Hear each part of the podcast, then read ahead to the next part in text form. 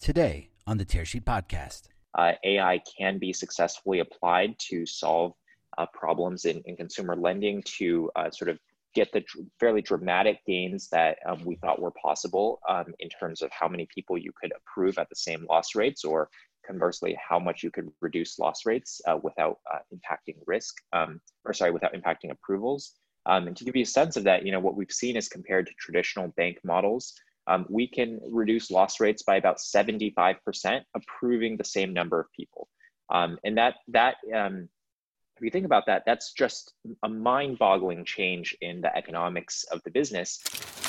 Welcome to the Tearsheet Podcast. I'm Zach Miller. Artificial intelligence in finance has long been overhyped, but AI is making an impact in lending decisions. Online lender Upstart exemplifies how this set of technologies can expand lenders' inclusiveness without necessarily taking on any more risk. Paul Gu, a co founder at Upstart, joins us on the podcast to talk about his firm's AI powered credit decisioning API that lets banks and other lenders deliver instant credit decisions for auto, personal, and student loans. We discuss Upstart's performance during COVID as well. Paul Gu is my guest today on the Tearsheet podcast. What could you do with better real time consumer data? All data aggregation from Fiserv enables access to consumer permission data from over 18,000 sources. Lenders, advisors, fintech firms and financial institutions can turn this data into actionable insight for their customers. Go to fiserv.com slash all data to learn more. My name is Paul Gu. I'm one of the co-founders at Upstart. We're an online lending platform. We build technology that enables banks to use uh, AI in, uh, in underwriting and originating consumer loans of all varieties. Um, uh, my quick uh, background um, is in uh, is in computer science and uh, and economics. I spent some time in the world of algorithmic finance and wanted to find about eight almost nine years ago I was thinking about finding applications of that to real consumer problems of importance and ended up um, finding my way to uh, this world of consumer lending where we saw that there were huge inefficiencies um, many people not being approved who should being uh, who should be approved for credit, uh, getting overcharged for credit, and if you sort of applied the latest technologies uh, available in uh, in, in modeling and in prediction uh, to this problem, that you could generate some some huge gains. So um, that's what I work on at at Upstart. Interesting. And so, Paul, if we can just go back a few years, right? Say eight or nine years when you guys started Upstart. Um, how how has AI evolved? I guess in that time period to be able to deliver on that original vision that you had. Yeah, I mean, to you know, to be honest, I think we've really had the tailwinds behind us in the sense that there's a rapid pace of innovation in uh, in AI and ML technologies um, over the last decade. Um, some of that's just frankly been been powered by uh, sort of basic innovations in uh, in sort of the amount of compute that's available, um, it's sort of getting uh, more easily available through uh, the cloud technologies, um, more sort of cheaply available, um, and uh, and then some of the uh, sort of mathematical kind of work that underpins it has been advancing as well. So we're we're big consumers of academic literature that um, sort of demonstrates new ways to to do things. For example, um, sort of a lot of the recent work on how to make models uh, more explainable um, has been really important to our work since we are consumer facing um, and we have sort of a large um, interaction with regulators.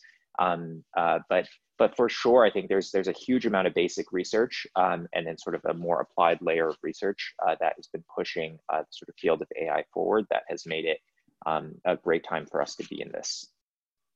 And and what about um, on the other side, on, on the banking side, how about their willingness and openness to work with AI? How has that evolved? Yeah, I think you know it's still very early stages. Um, uh, I think traditionally uh, banks have you know not necessarily wanted to be on the cutting edge of of new technologies, mostly because uh, they're sort of understandably risk averse um, about how those might be perceived by whether it's regulators or, or consumers, media, um, or, or just sort of the fundamental sort of economic risks. And so um, the way we built this business very much has been um, sort of starting out as almost an R&D lab, proving uh, some of these technologies out um, uh, in more limited settings, uh, sort of in the earlier stages of the business, you know, putting more of our own capital at risk to uh, really prove to the world that uh, AI can be successfully applied to solve uh, problems in, in consumer lending, to uh, sort of get the fairly dramatic gains that um, we thought were possible um, in terms of how many people you could approve at the same loss rates or conversely how much you could reduce loss rates uh, without uh, impacting risk um, or sorry without impacting approvals. Um, and to give you a sense of that you know what we've seen is compared to traditional bank models um, we can reduce loss rates by about 75% approving the same number of people. Um, and that that if you think about that that's just a mind-boggling change in the economics of the business and of course you know the way we uh, ultimately encourage our bank partners to apply that is not just to reduce the losses and, and thereby sort of improve uh, their own profit margins, but actually be able to expand the, the pool of uh, people that can be approved. Because the other way you can apply that, of course, is to say, well, let me, you know, I'm already okay with the, the level of loss rates that I have. Um, uh, let's expand the pool of people that we can improve. And, and, on that front, you can more than double the number of people that you can improve in, in, in many cases. So um, so, so that's, you know, creates a really strong value prop to banks. Um, but uh, the claims are so big that you needed to prove those out. And so we spent the first few years of the business uh, really demonstrating that. Um, we've uh, we had really uh, exceptional performance on loans originated through the Upstart platform. Um, again, doing that initially with some of our own capital, then sort of gradually expanding into sort of other channels and sources of funding, capital markets, warehouses, ABS deals, um, and, uh, and in more recent years, you know, with the really strong proof points in hand, we've been uh, getting more and more banks sort of directly um, adopting the technology onto their, um, onto their balance sheets and in their uh, loan programs. And now a word from our sponsor. At Tearsheet's Day to Day conference, Fiserv's Paul Diegelman drilled down into the future of personal financial management. Paul, you're talking about PFM 2.0. It's actually two separate and distinct applications. Liquidity is a huge problem right now. Just people just don't have time to do things twice. Basically, most parts of the country shut down for COVID. Our PFM user growth was over 20% in the first two weeks alone. Underrated, 100%. How could we use AI to impact PFM? I'm up for anything that helps people. And to help people, you need an economic model. And how have um, upstart models performed uh, during the coronavirus? I assume you know that wasn't necessarily modeled for. Uh, certainly, nobody had that in their plans in 2020. How did how did how are you guys faring during during this market? Yeah, great question. Um, we've actually, um, you know, we've been really proud of, of the way that uh, the the sort of model and loans uh, and, and whole program uh, have uh, performed and, and held up during this during this crisis. Um, I think you know, at the if you were to ask us at the start of 2020, um, and, and plenty of people did. I mean, it's probably one of the most common questions we got, being a business that you know was founded in 2012 and um, uh, and you know uh, was lending through 2020. It was sort of one of the most um, benign period, benign uh, really decades that you could have been lending in, and so naturally we uh, got the question a lot about how uh, how we would hold up uh, during a recession and whether somehow what we were doing was sort of like only a thing that would work during good times. Um, and you know, our point of view was always a, a few a few things. The first is that really, um, I think lenders spend too much time uh, trying to forecast macro when when they really shouldn't be in that business. Um, sort of forecasting macro is a really hard thing, um, and uh, and that's really not the expertise that we have or that any any lender has. Um, and that's sort of a whole different kind of business. You really should be agnostic on that front which is to say um, you know that once in a while there are recessions but you don't know that what when exactly it's going to be or the cause. Um, and you shouldn't try to sort of build your business on that basis.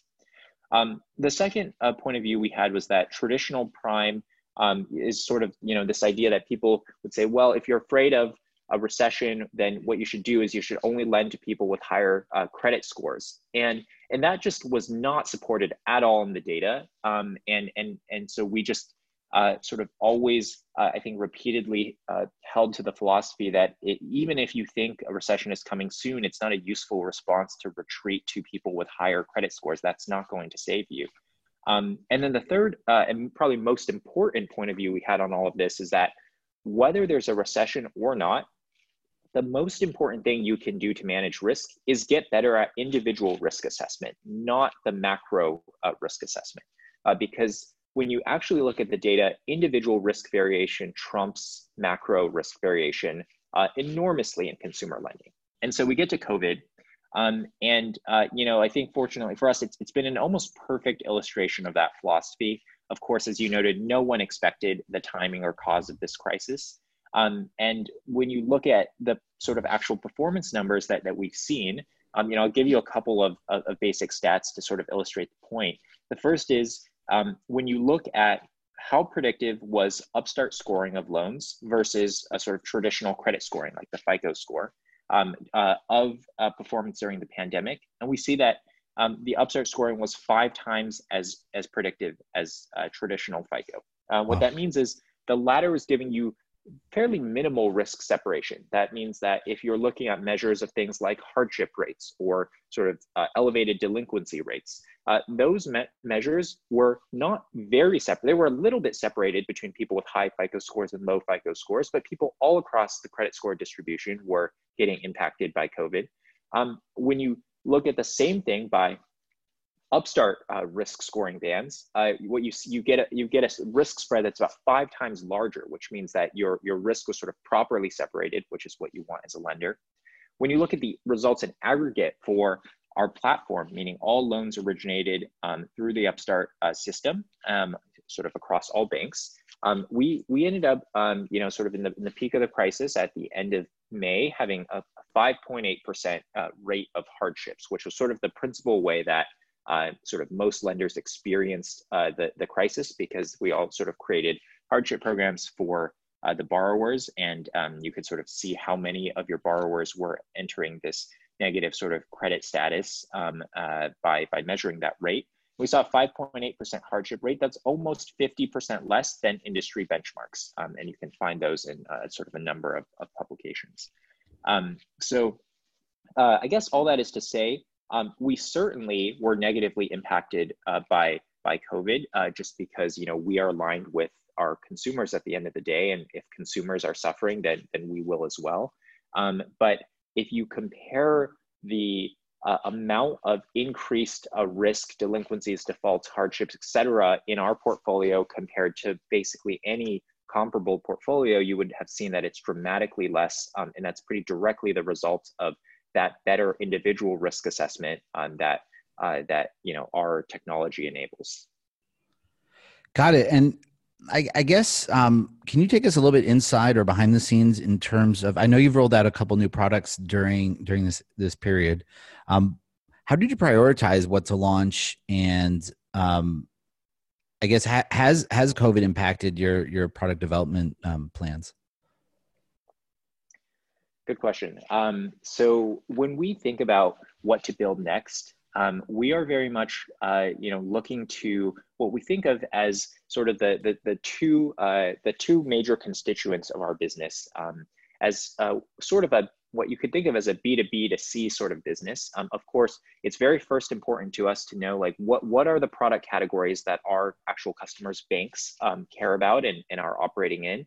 Um, and the second question is, where are there opportunities for our technology to really make a big difference in, uh, in uh, the actual financial lives of consumers?